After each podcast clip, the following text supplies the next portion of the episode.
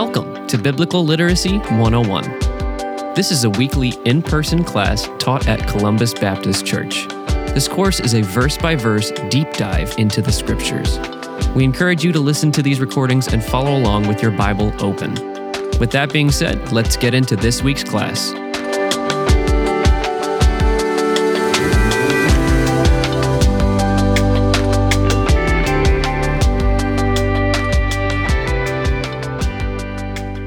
Welcome to Biblical Literacy one oh one on Friday, June eleventh of twenty twenty-one. I'm grateful to have everybody here tonight, as well as those who may be listening after the fact. Um, Today we are going to be diving through Psalm twenty and twenty-one, and I'm pumped about it. I'm ready to go. So let's start off by seeking the Lord in prayer. Heavenly Father, I thank you for the opportunity to stand here today, Lord. That you've given me knowledge of your word and drawn me out of the kingdom of darkness into your light, Father, drawn towards a life of obedience towards you, God. We were the only one worth worshiping, God, and to study you and what you've done through history and throughout all the ages may be the pleasure of my heart and all of your church, Father. So, God, may the teaching of your word tonight be edifying, God. I pray that it would be correct, Heavenly Father, that everyone listening would search the Scriptures, God, and you would touch their hearts to know the truth of what I teach tonight, Lord God. May your Spirit be with us, Father. May your word truly cut to hearts tonight, as you say it does, Heavenly Father. I pray this in the name of the Lord, our Savior, and the great King who reigns at the right hand of God. In the name of Jesus Christ, amen. Alrighty. So, we're going to be starting off tonight in Psalm twenty. We are trekking through the book. It's very exciting. So, let's just get on going. So, um, this psalm does not... Okay, it does have an intro, but it's um, ground we've covered before. It says, to the Choir Master, Psalm of David. Um, we've talked about both these titles before. Um, if you don't know, you can review any of our previous recordings, or especially the ones towards the beginning, but I will just keep on going. And the title of this psalm, as the E S V has it, is Trust in the Name of the Lord Our God. I think it's a pretty fitting title, but um, could maybe be a little bit more there. We'll, we shall see as we get into it. So, we will start off here. Um, it's a relatively short psalm, so I think we're just going to read through the whole thing first, and then we'll go break this down chunk by chunk. So, if you'd like to look at the text with me, start off. It's the word of the Lord. It says, May the Lord answer you in the day of trouble. May the name of the God of Jacob protect you. May he send you help from the sanctuary and give you support from Zion. May he remember all your offerings and regard with favor your burnt sacrifices. And there's a Salah. May he grant you your heart's desire and fulfill all your plans. May we shout for joy over your salvation and in the name of our God set up our banners. May the Lord fulfill all your petitions. Now I know that the Lord saves his anointed. He will answer him from his holy heaven with the saving might of his right hand. Some trust in chariots and some in horses, but we trust in the name of the Lord our God. They collapse and fall, but we rise and stand upright. O Lord, save the King. May he answer us when we call. This is the word of the Lord. So as a bit of context here, um, you may have noticed already that the, the, I don't know if the, the pronouns, I think is the, the word I'm looking for, being used are, are very interesting here, uh, in that this is largely addressed to you. It's It's in the second person. That's what I'm looking for. It's not a, a phrase that we normally use. We normally either would use the first person and say, I do this, or I do that, or in the third person and say, um, they did that, or they did that. The second person as a way of saying you is a bit of a strange form of literature. So this will be evident later on in the psalm, but I'll just say from the start here as a way to understand this. This psalm is the you who's in question. It's not a mysterious character. It's the king of Israel. In this specific instance, it's King David, although this surely is a psalm that can and probably was used for later kings of Israel. And the context of how this would be played out is obviously, like any of the other psalms, is something that a congregation would sing together. But in the formation of this, um, there's not a specific time when it's super clear about Um, when exactly this is put together, but it could be um, possibly Second Samuel ten, before David had a great battle where he was about to go to war against the Philistines, and the occasion, um, as we see in other places in scriptures, that sacrifices would often be offered before a great battle, and there would be prayers. So the context is that Uh, the soldiers of Israel and any of the camp followers, the, the wives of the soldiers, or anyone who's attending the army is singing this. They're praying this towards the king as he's about to go towards a great battle, and praying, may the Lord do all this for you as we're about to enter into this battle, uh, most li- probably against the Philistines, but it could be against any of God's enemies. So most likely, David is writing this thinking about an experience that he had in the past when this happened, and now that's being celebrated whenever the psalm is sung. So that's, I mean, it's pretty clear, I think, that that's the concept, context. Like I said, there's not a necessarily specific place we can point to, but there's some great battle before that the people of Israel were facing, and they were praying this as they were about to go in. So that will be very helpful as we go into this and understanding that you. So we will chop on the first three verses here. So it says, may the Lord answer you in the day of trouble. Like I just said, the day of trouble, it's not um, a confusing thing. The day of trouble is now. It's when this is happening in the context of it. They're about to go into a great battle, and that is the deliverance they're praying for.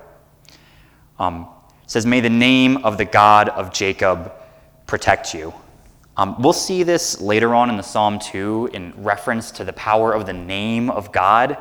And I just want to touch on this briefly because I think it's something that we often hear in our, well, we see it in Scripture, and we even use it in our Christian culture, true, about the power of the name of God and may the name of the Lord be with you. It's kind of an odd turn of phrase, right? Like, how can a, a name itself have power? Could I say, may the name of Matt Swart be with you? Like, well, it's, I don't know, I, my name cannot go apart from me, and necessarily it's not a physical manifestation. What Scripture is talking about in this instance, and whenever the power of the name of the Lord is being referred to in other instances, it's this general reference to the character, to the being of God, kind of how someone's name might go before them in terms of their reputation and their strength. If if you were to say, I come in the name of Matt Swart, or if I come say in this instance, if I came in the name of King David, there's something to that.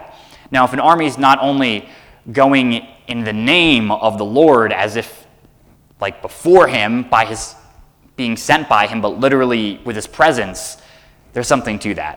So I think that's what the scripture's getting at. It says, may the name of the God of Jacob is by the, the character, the manifest presence of God, and may that be with you and protect you as you go into this great battle. Okay, then we look in verse two. It says, may he send you help from the sanctuary and give you support from Zion. Um, another possibly two odd phrases here, sanctuary and Zion, I want to consider. The word sanctuary to start with, what this, I forgot to write down what, what the actual Hebrew word is, but what it means is, is oh no, I did.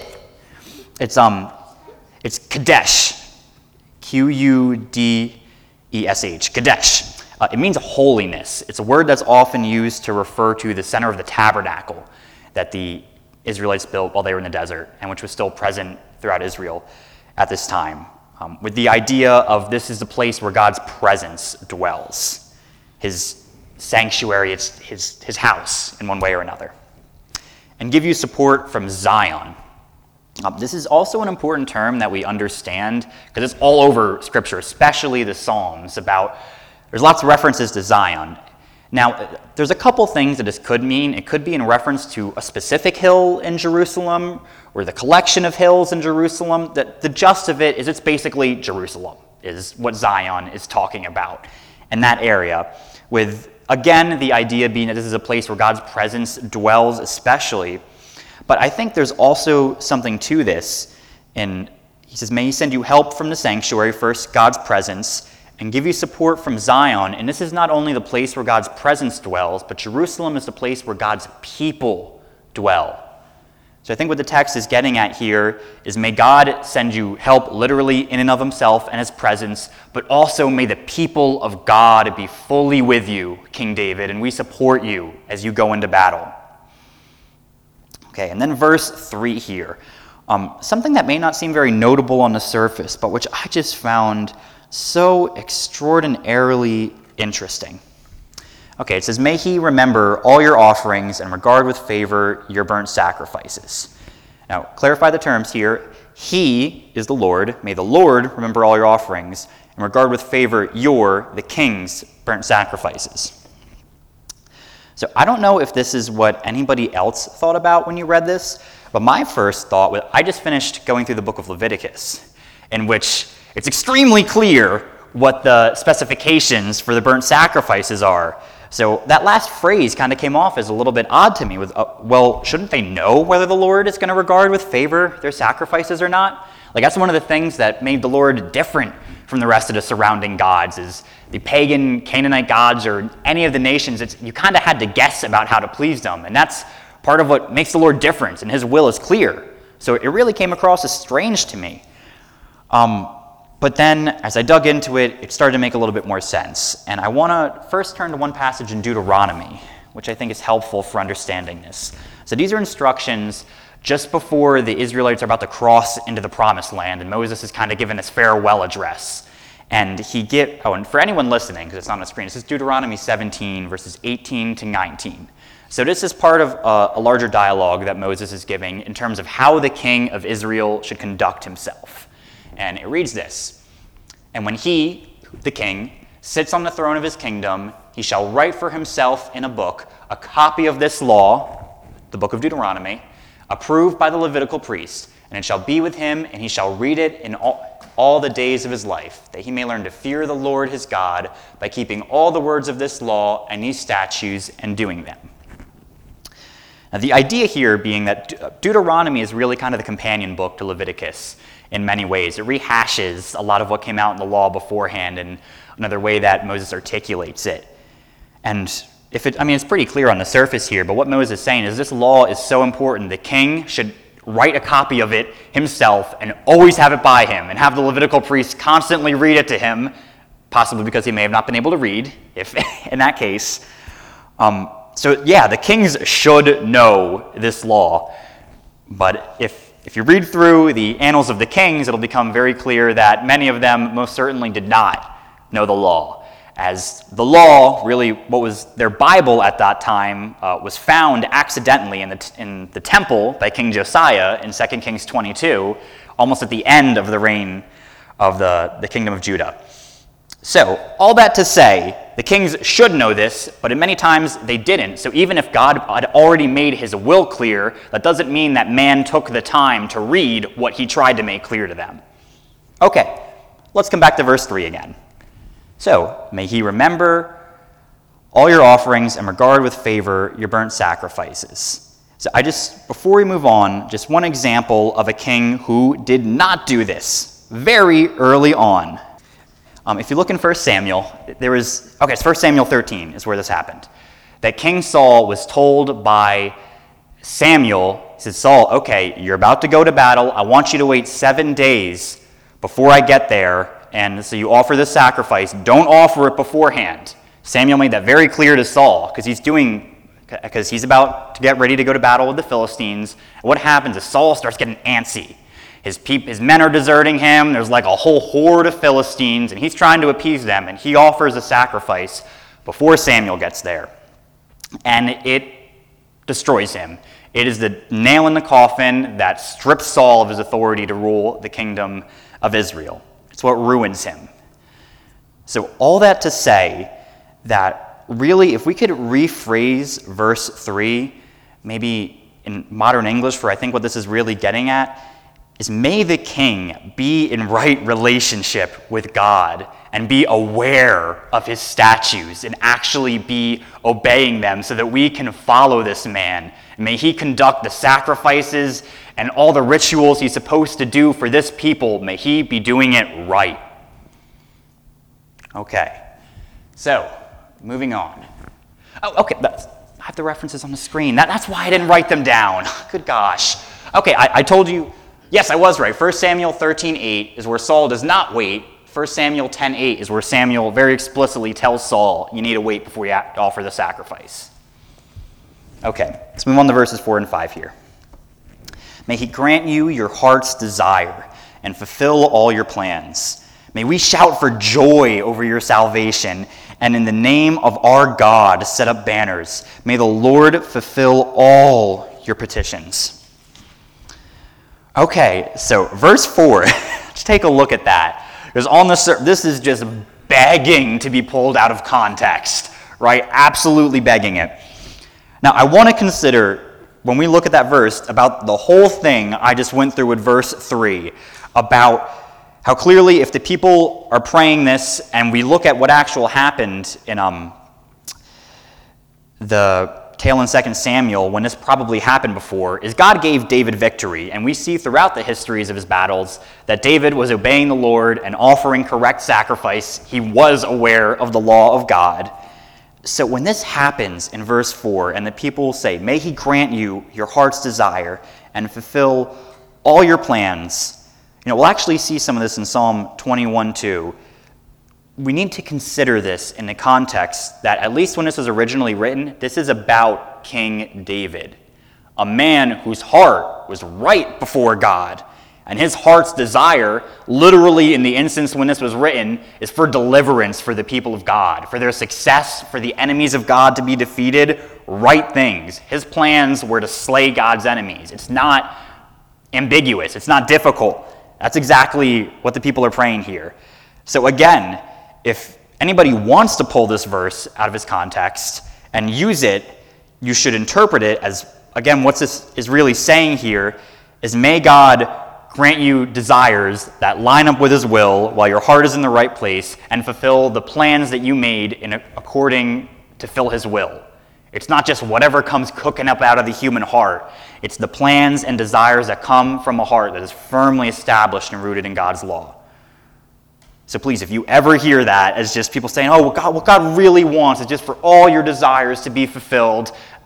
No, that's not. If your desires are right and you really are a child of God, by all means, yes, and that's a beautiful thing, isn't it? When, because that we can pray this prayer and say that the Lord does want your desires to be fulfilled when they line up with his desires. Because guess what? Those are the only good desires anyway. So that's on verse four. And then take all that and flow that into verse five. Now, I just want you to get the image here. Again, consider, this is happening before a battle. There's men lining up. They're about to go to war. And the banners they're talking about here, they're banners of war. That in the name of our God, they're getting ready to set up their banners and go to war against the enemy. And in this instance, under the head of a right godly, good king in a good plan that lines up with the Lord's will, the people rejoice over what is happening, and all are filled with a sense of joy and excitement and adventure as the people go to war for the Lord's cause. This is what it looks like when the kingdom of God is administrated correctly, that the leaders are happy because their people support them, because they have their mind, their right needs in mind, because the king is under the headship of God and obeying him, and all rejoice. This is what it means to be a soldier in the Lord's army. Okay. So, moving on to verses six to eight, which reads, now I know that the Lord saves his anointed. He will answer him from his holy heaven with the saving might of his right hand. Some trust in chariots and some in horses, but we trust in the name of the Lord our God. They collapse and fall, but we rise and stand upright. Okay, now, first look at verse six. You probably noticed this, that there is a sudden change of, I, I still don't know the literary term for it, but he switches from second person to first person, whatever the term for that is. Someone can correct me during our Q and A time. Um, so why? What's going on here? So it's a couple things that this could be. Here, here's my personal theory, is that this is, Again, this is probably David looking back at something that happened before. Is again, catch the imagery. Okay, so all these people are sitting before battle. They're praying to God for him to give them success and deliverance. At least in my mind, I see David just kind of being caught up in the middle of this and in the middle and just saying, like, I know that the Lord will save his anointed. He will answer him from his holy heaven with the saving might of his right hand. And then people come back, yeah, David, you're right. Some trust in chariots and horses, but we trust in the name of the Lord our God. So that's how I see it, that David is just caught up in the moment, and he just hops up in the middle of this prayer to say his own bit. It could also be like the high priest among the people was taking this part, um, as some liturgies will have a celebrant and a people, like you might see in the Catholic Church or the Anglican Church.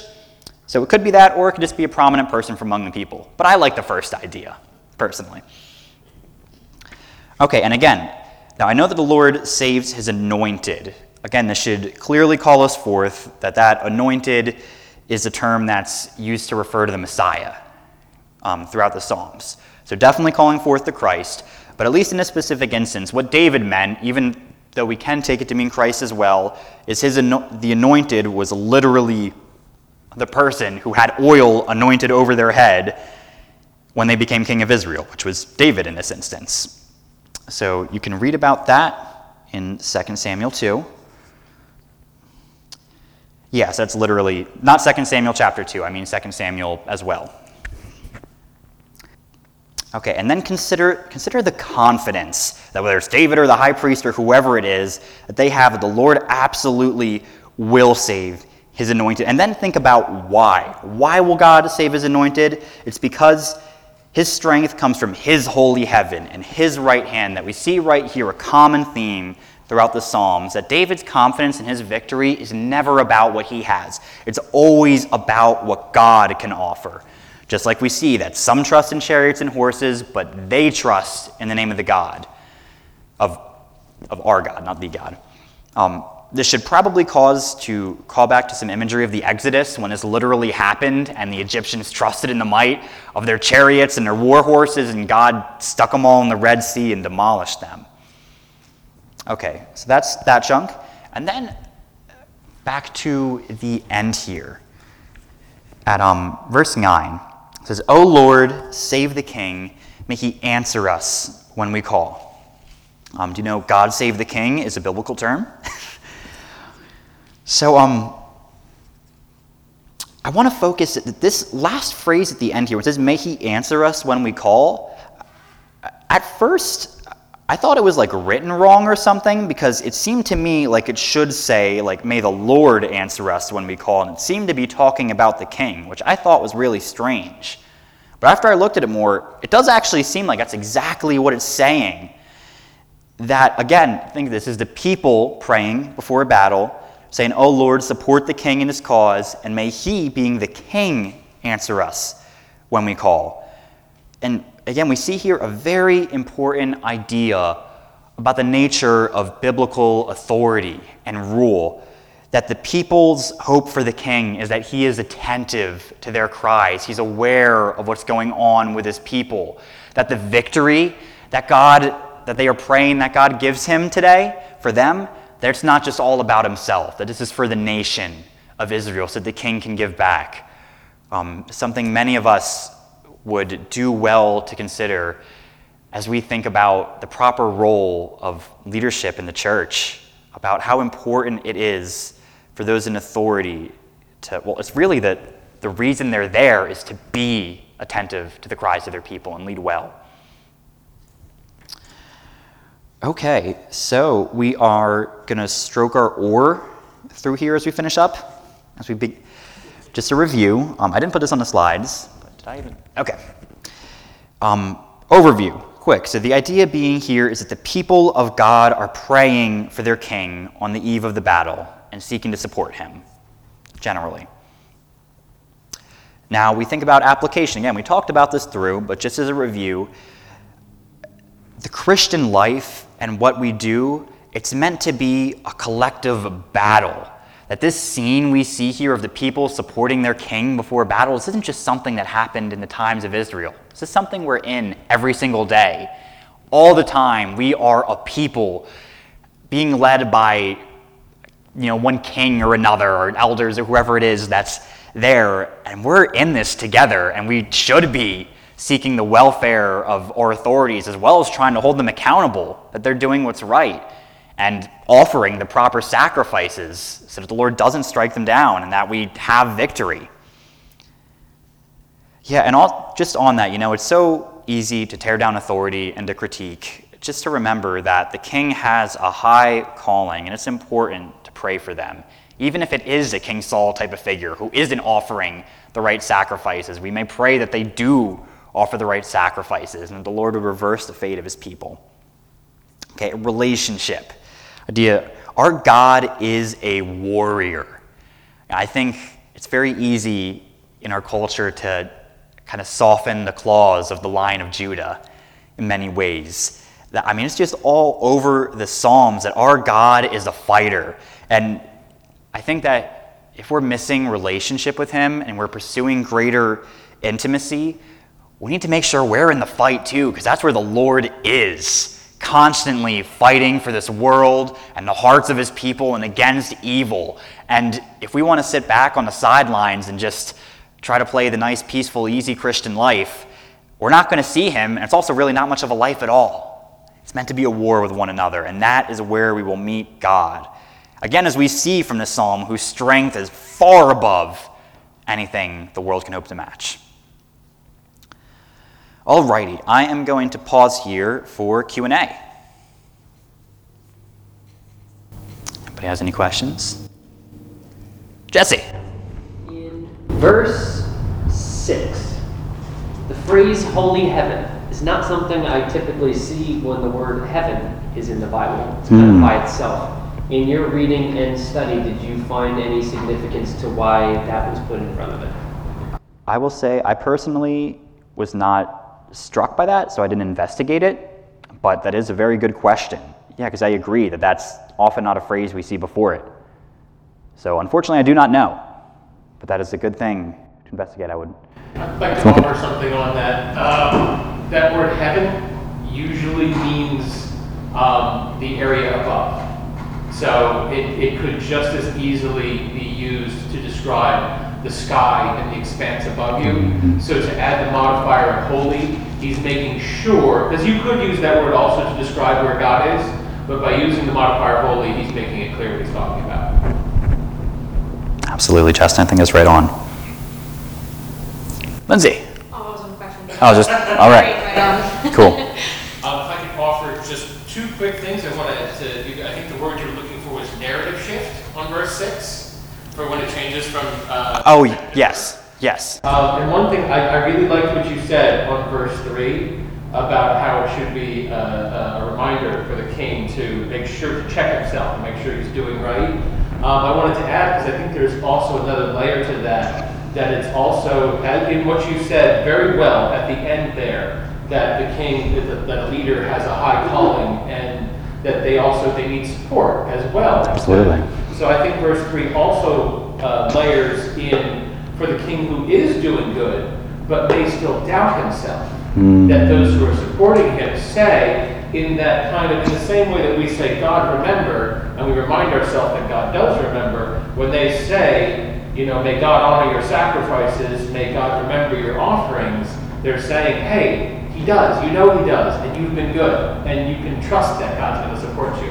Just as another layer to that, I think. Yeah, that's super good, Justin. I mean, oh my gosh, do those leading need encouragement? So that's such a good way to put it. Yeah, like, man, may the Lord remember and see the blood, sweat, and tears that you are putting in for his cause and the way that you are pursuing right relationship and making holiness important. Like, God bless you and thank you for being in that spot. Okay, also, before we move on, I was just looking at the test, and I realized um, I don't think I need to do as many cool word things as possible to... I, I just missed one thing. I just want to click. So in verse seven, before we move on, um, it says, some trust in chariots and some in horses, but we trust in the name of the Lord our God. Um, the word there, it doesn't really mean trust. It's actually the same word I talked about before in Psalm eight when it says, um, what is man that you are mindful of him? It's a word, zakar. It means remember. And I just think it's a cool thing to add on to the, the verse here. It says, some trust in chariots. Now, I get why they translated it to make it parallel, but it really says, some trust in chariots and some in horses, but we remember the name of the Lord our God. Just as a cool offering. Okay, let us move on to Psalm twenty-one.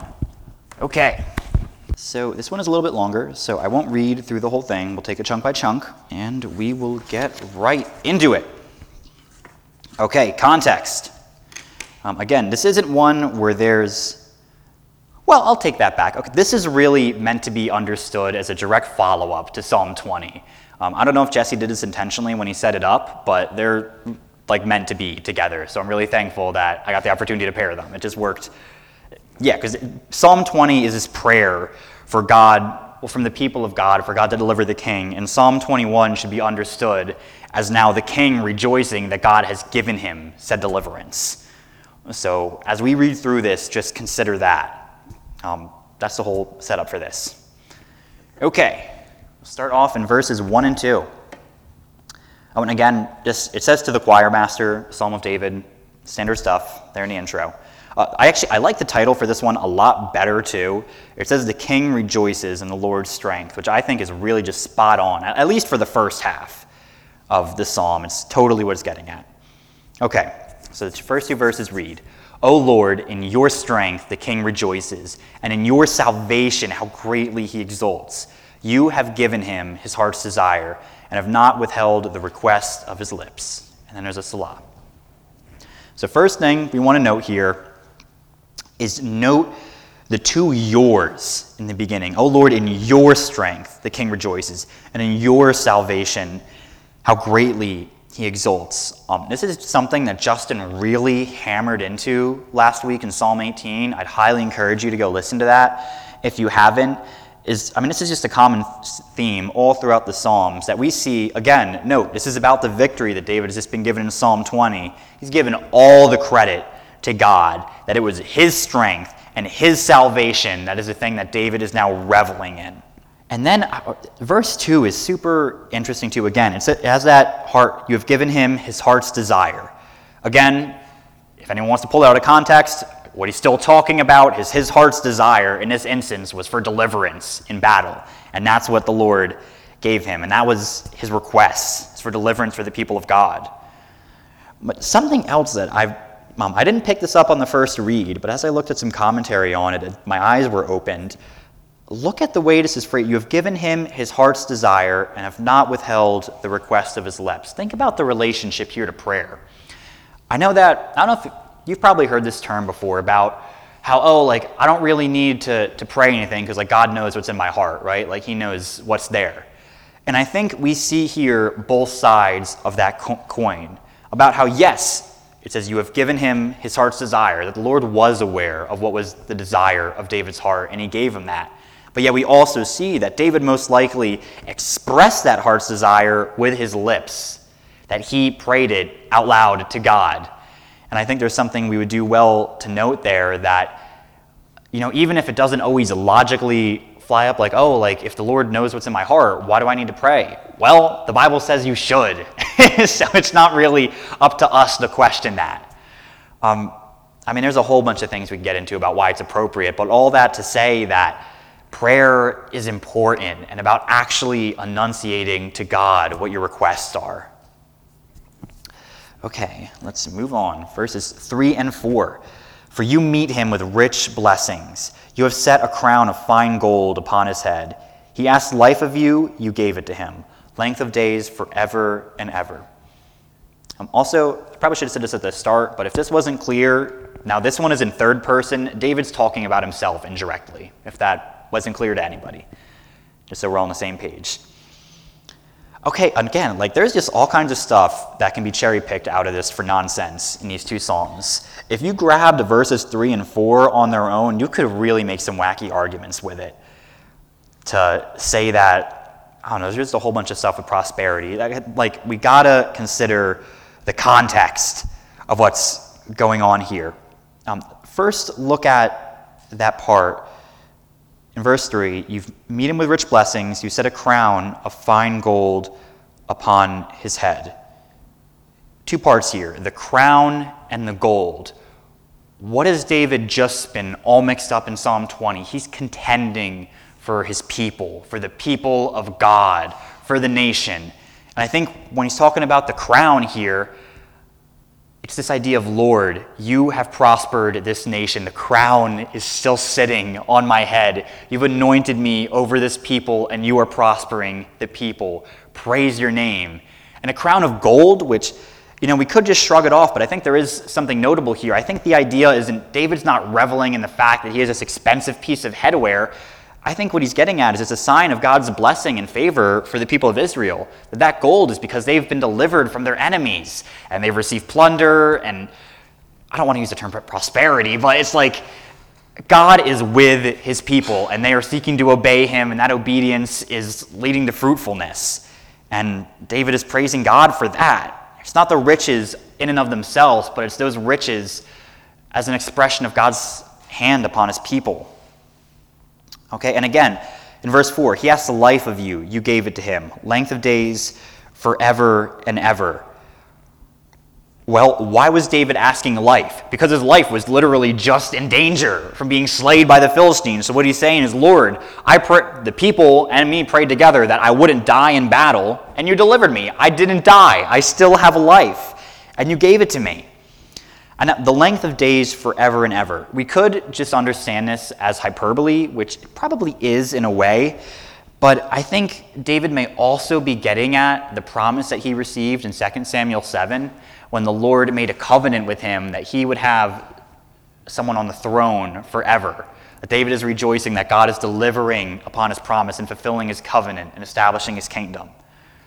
Um, Also, it's totally messianic. Um, we'll dig into that a little bit later. I mainly want to focus on how it applies to David, but this whole psalm you can read in the context of Christ too.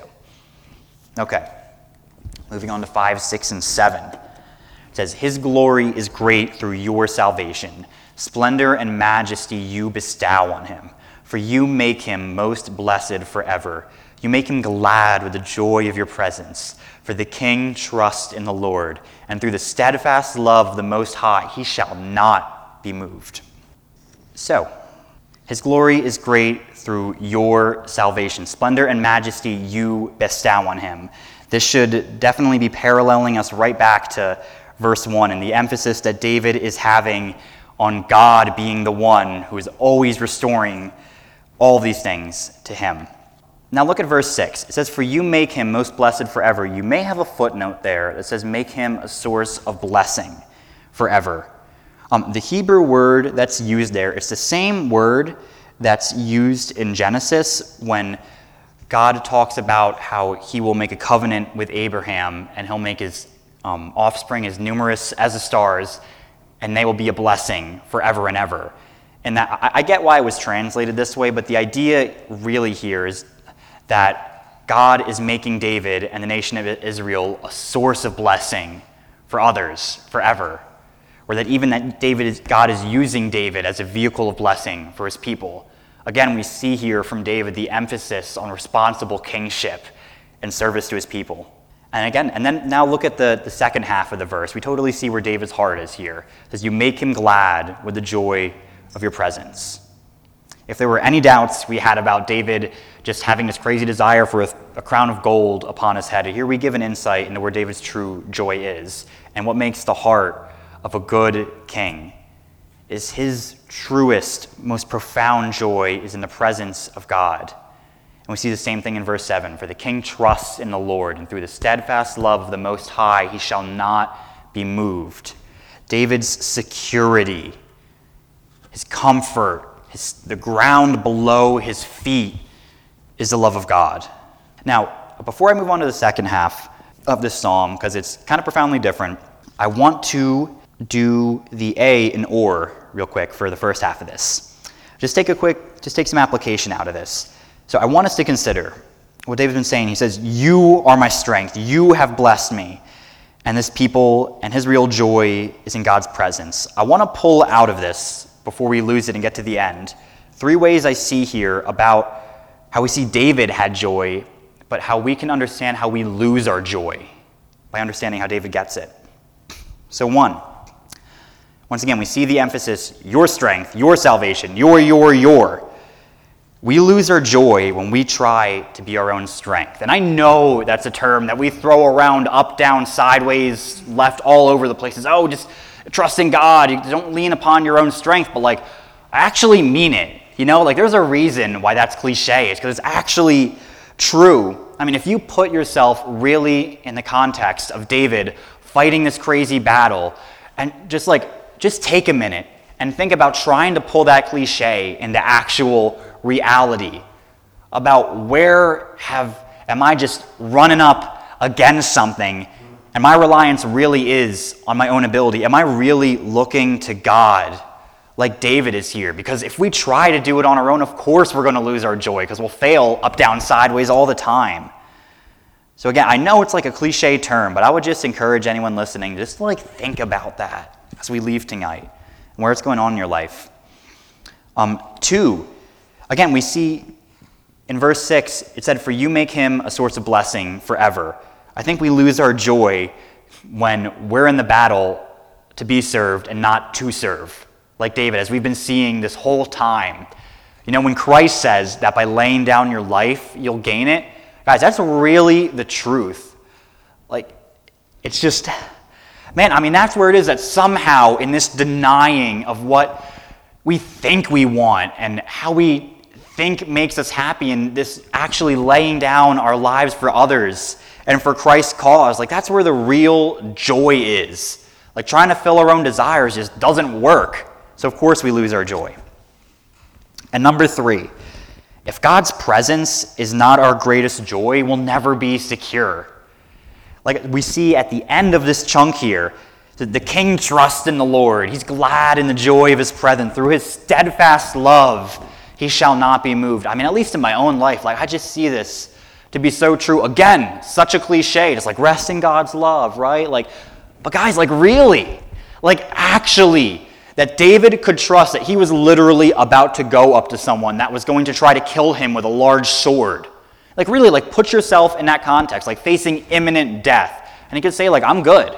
I'm okay. Like I know my God loves me and I know he'll protect me. And even if I fall today, my God is with me. Even after a, a, a, a Bathsheba episode, read Psalm fifty-one, that that security was always there for David. And it's there for us too. Okay, three ways we lose our joy. Okay, let's move on to the second half of this. Okay, verses eight and nine. It reads, your hand will find out all your enemies. Your right hand will find out those who hate you. You'll make them as a blazing oven when you appear. The Lord will swallow them up in his wrath, and fire will consume them. Now again, let's take a look at the parallelism in verse one and in verse five. About the emphasis that had always been on God this entire time, right? It, and again, we see that the enemies that are being referred to, David's not referring to them as his enemies, he's referring to them as God's enemies. Okay, and then we look at the second half of this, when it says, you'll make them as a blazing oven when you appear. The Lord will swallow them up in his wrath, and fire will consume them. I won't actually turn here, but if you want to write it down, Leviticus ten two is a good example of this, how we often see the Lord manifesting his presence through fire. And in Leviticus ten two, we see a direct example of this happening when the sons of Aaron offered an inappropriate sacrifice before God that they weren't supposed to. And this literally happened. God just swallowed them up in fire instantly because they earned his wrath and they did something they were not supposed to be doing. I'm not saying you need to be worried about being consumed by fire instantly, but the emphasis here, right, again, this is meant to be understood as a contrast between the first half is, okay, this is God's people. These are the enemies of God. That they are his enemies if they're opposing God's people, and they have a pretty terrible fate before them. They ought to be scared, unfortunately. Okay, moving on. Verses ten to twelve. You will destroy their descendants from the earth and their offspring from among the children of man. Though they plan evil against you, though they devise mischief, they will not succeed, for you will put them to flight. You will aim at their faces with your bows. Okay, verse ten here. Um, call back to Psalm one. And again, we just see over and over and over the same themes over and over about the contrast between the wicked and the righteous. Again, think about God's promise to Abraham that his descendants will be as numerous as the stars in the sky. But the wicked, their descendants will be destroyed from the earth. That God preserves his people and gives them a future for us eternally, but the wicked do not. Well, they have a future, but it's not with God, unfortunately. Okay. And then moving on to verse eleven. Um, that the language is kind of a little bit strange here, and it says they will not succeed. Uh, what the Hebrew, I mean, I get why it's translated, but what it's saying a little bit more is that they're going to make up plans, but they're not going to work, which is basically what the translation is saying. Um, I mean, I think it's pretty self-explanatory. I mean, it, it can be confusing sometimes, right? Because we see the wicked do make plans, and they do seem to succeed. But I would encourage us to put this in conversation with the end of Genesis, when Joseph is talking about what his brothers did to them and how even though they did it and they made a plan and they intended it for evil, God still used that for good. So though we can look at this and sometimes we'll see God just absolutely thwart a plan and people just won't be able to do it, I think we can still take this verse and apply it to an instance like that where they made a plan but it really didn't succeed because God still totally used it for his own purposes, which I think we can take comfort in. And this last verse here is very interesting. Um, you may notice that last chunk kind of seems choppy grammatically, right? You will aim at their faces with your bows. Well, say, why is that? It's, you know, I'm no Hebrew expert, but this is a funky piece of language at the end here. Um, what the text is more directly saying is, for the first part, when it says you will put them to flight, it's more so saying you will turn them around. You will make their, like the back of their shoulder face you. And then when it says um, you will aim at their faces with your bows, the idea is that God will turn his people, will turn his enemies around, probably by scaring them, which is by the, I think it has the, you'll put them to flight there. So he'll turn them around and then he'll knock an arrow and put it on a string and draw it and aim it towards them, is the idea that it's really meaning to communicate here. I guess, the lang- like I said, I don't know Hebrew, but it's just a choppy piece of language. With the application being that God is going to scare his enemies, put them to flight, I mean, like it says, and he's coming for them. His arrow is knocked, and it's ready to go. But it hasn't, in some instances, it hasn't been let loose yet. And there's our hope of redemption. Okay, let us finish it here. Now this verse, I think, really, I was thinking about doing another or chunk to, as an application here, but I think this verse thirteen really just ties it up really well. Because I think oftentimes, you know, we've discussed this in our Q and A here before, is we look at bits of violence like this and just this extreme, like, demolishing of God's enemies, and we say, like, why is the Lord like this? You know, like, I wouldn't treat my enemies like this. Or maybe I would. um, why is it like this? Let's look at the verse here. So after, the, consider the immediate context we've just read, it says, be exalted, O Lord, in your strength. We will sing and praise your power. Now remember what it said right in verse eight about these are your enemies, and they are opposing your people. And this whole psalm's coming in the aftermath of a great battle. I think the way we can understand the way the Lord's responding to his enemies, in a way that we can even read some of the The way the Lord talks about violence against his enemies throughout Scripture, is this is meant for the glory of God. That the Lord's utter defeat and demolition of enemies is just the natural consequence of his glory. That he will not share the throne with anybody because there is no one like him. And unless God is not God, and he's like us. If he's really going to be the supreme one, exalted above everybody else, everybody else has to bow. And that is a truth that I think our world really does not want to hear. And it can be hard for us to hear. Yes, right? Christ told us to be servants and to help others. We see from King David here about serving his people. But by the same token, even as we love the world, we remember that God is a just God. And the reason we can have our humility before the world, at least in one hand, is because we can remember vengeance is indeed his, and he will repay wickedness. And be, and this should actually be an occasion, as we see, for us to praise God. That, you know, we can look at this and be like, oh, God, like God's going to knock arrows against his enemies. Like, no, what this is showing is that God is strong. And right, if we want God to be strong in the trials in our life and all the things that are difficult, his strength is going to be across every way. So we should see from here God's absolute assurance that he will vanquish his enemies is his absolute assurance that he is more than strong enough to deal with anything we face here. This is the character of the God we serve. Okay, now let's row through the passage in a review. So let's observe. What do we see here? That the Lord had given David a great victory and blessed him both in terms of his earthly reign as well as his relationship. And we would add there as well as in his victory over his enemies. Oh, well, that was the second thing I was is that So we see he gave David a victory, blessed him in his earthly reign, gave him a relationship, and we also see absolute assurance that God is going to defeat his enemies as evidence of his strength. And in terms of application, we already covered the first half of this. Um, I would just bunch the second half into the relationship portion. And I think part of what the psalm is getting at in our relationship with God is there's really no middle ground, right? You're either in the first category and rejoicing in the strength of God and serving his people and in the fight with him and enjoying his relationship, or at least learning how to do that, or you're one of his enemies.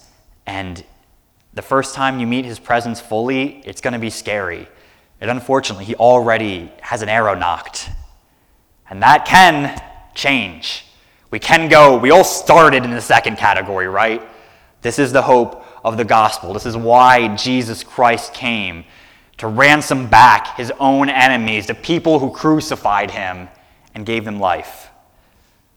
So, um, you know, if that strikes you, I would encourage you to, to reach out to us, or if you're in the room today, I don't really, to talk. Um, man, this is the hope of Jesus Christ and our faith. So man, guys, may the Lord be exalted in his strength. May we sing and praise his power forever. And I will open the floor if we have any more Q and A. Um, it could be from this psalm, or if you saw something else about Psalm twenty in the meantime, feel free to ask about that too.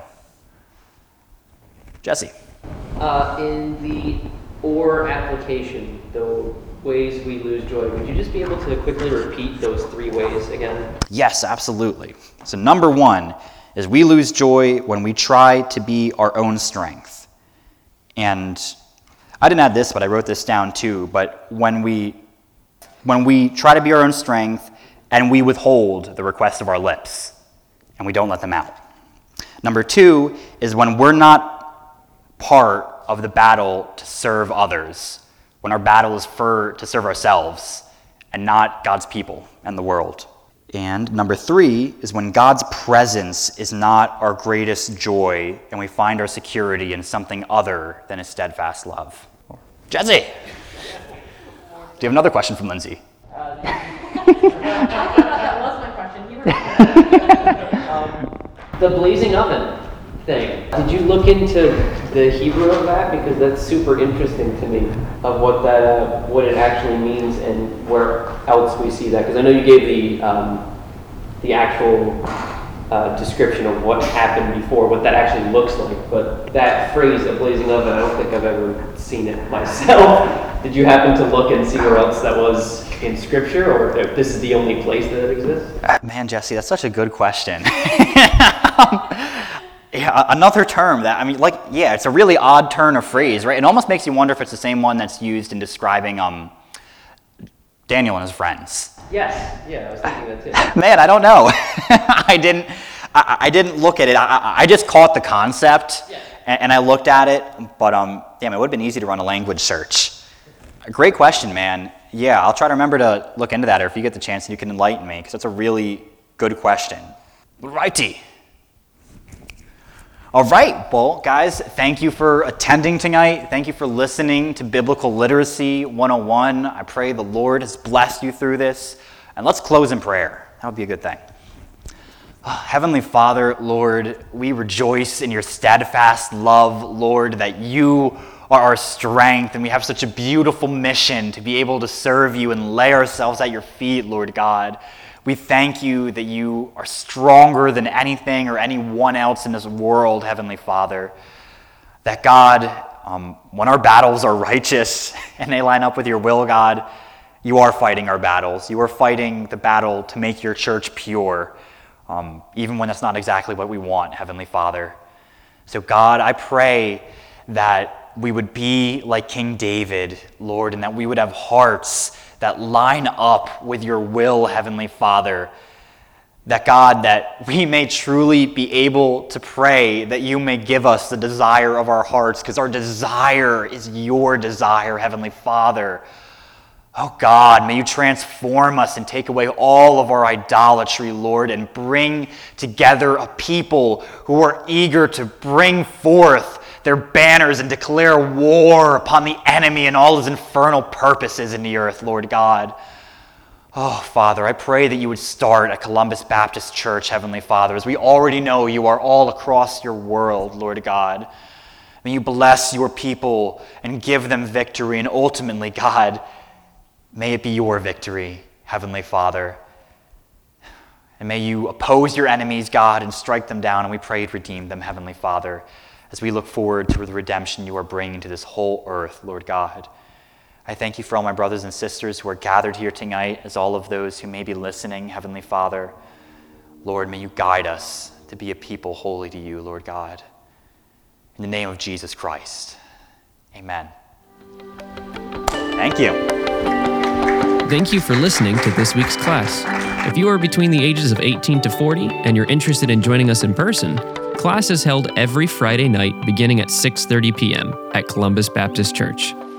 You can find us online at c b c n j dot com. That's c b c n j dot com. Thanks again for joining us, and we'll see you next week.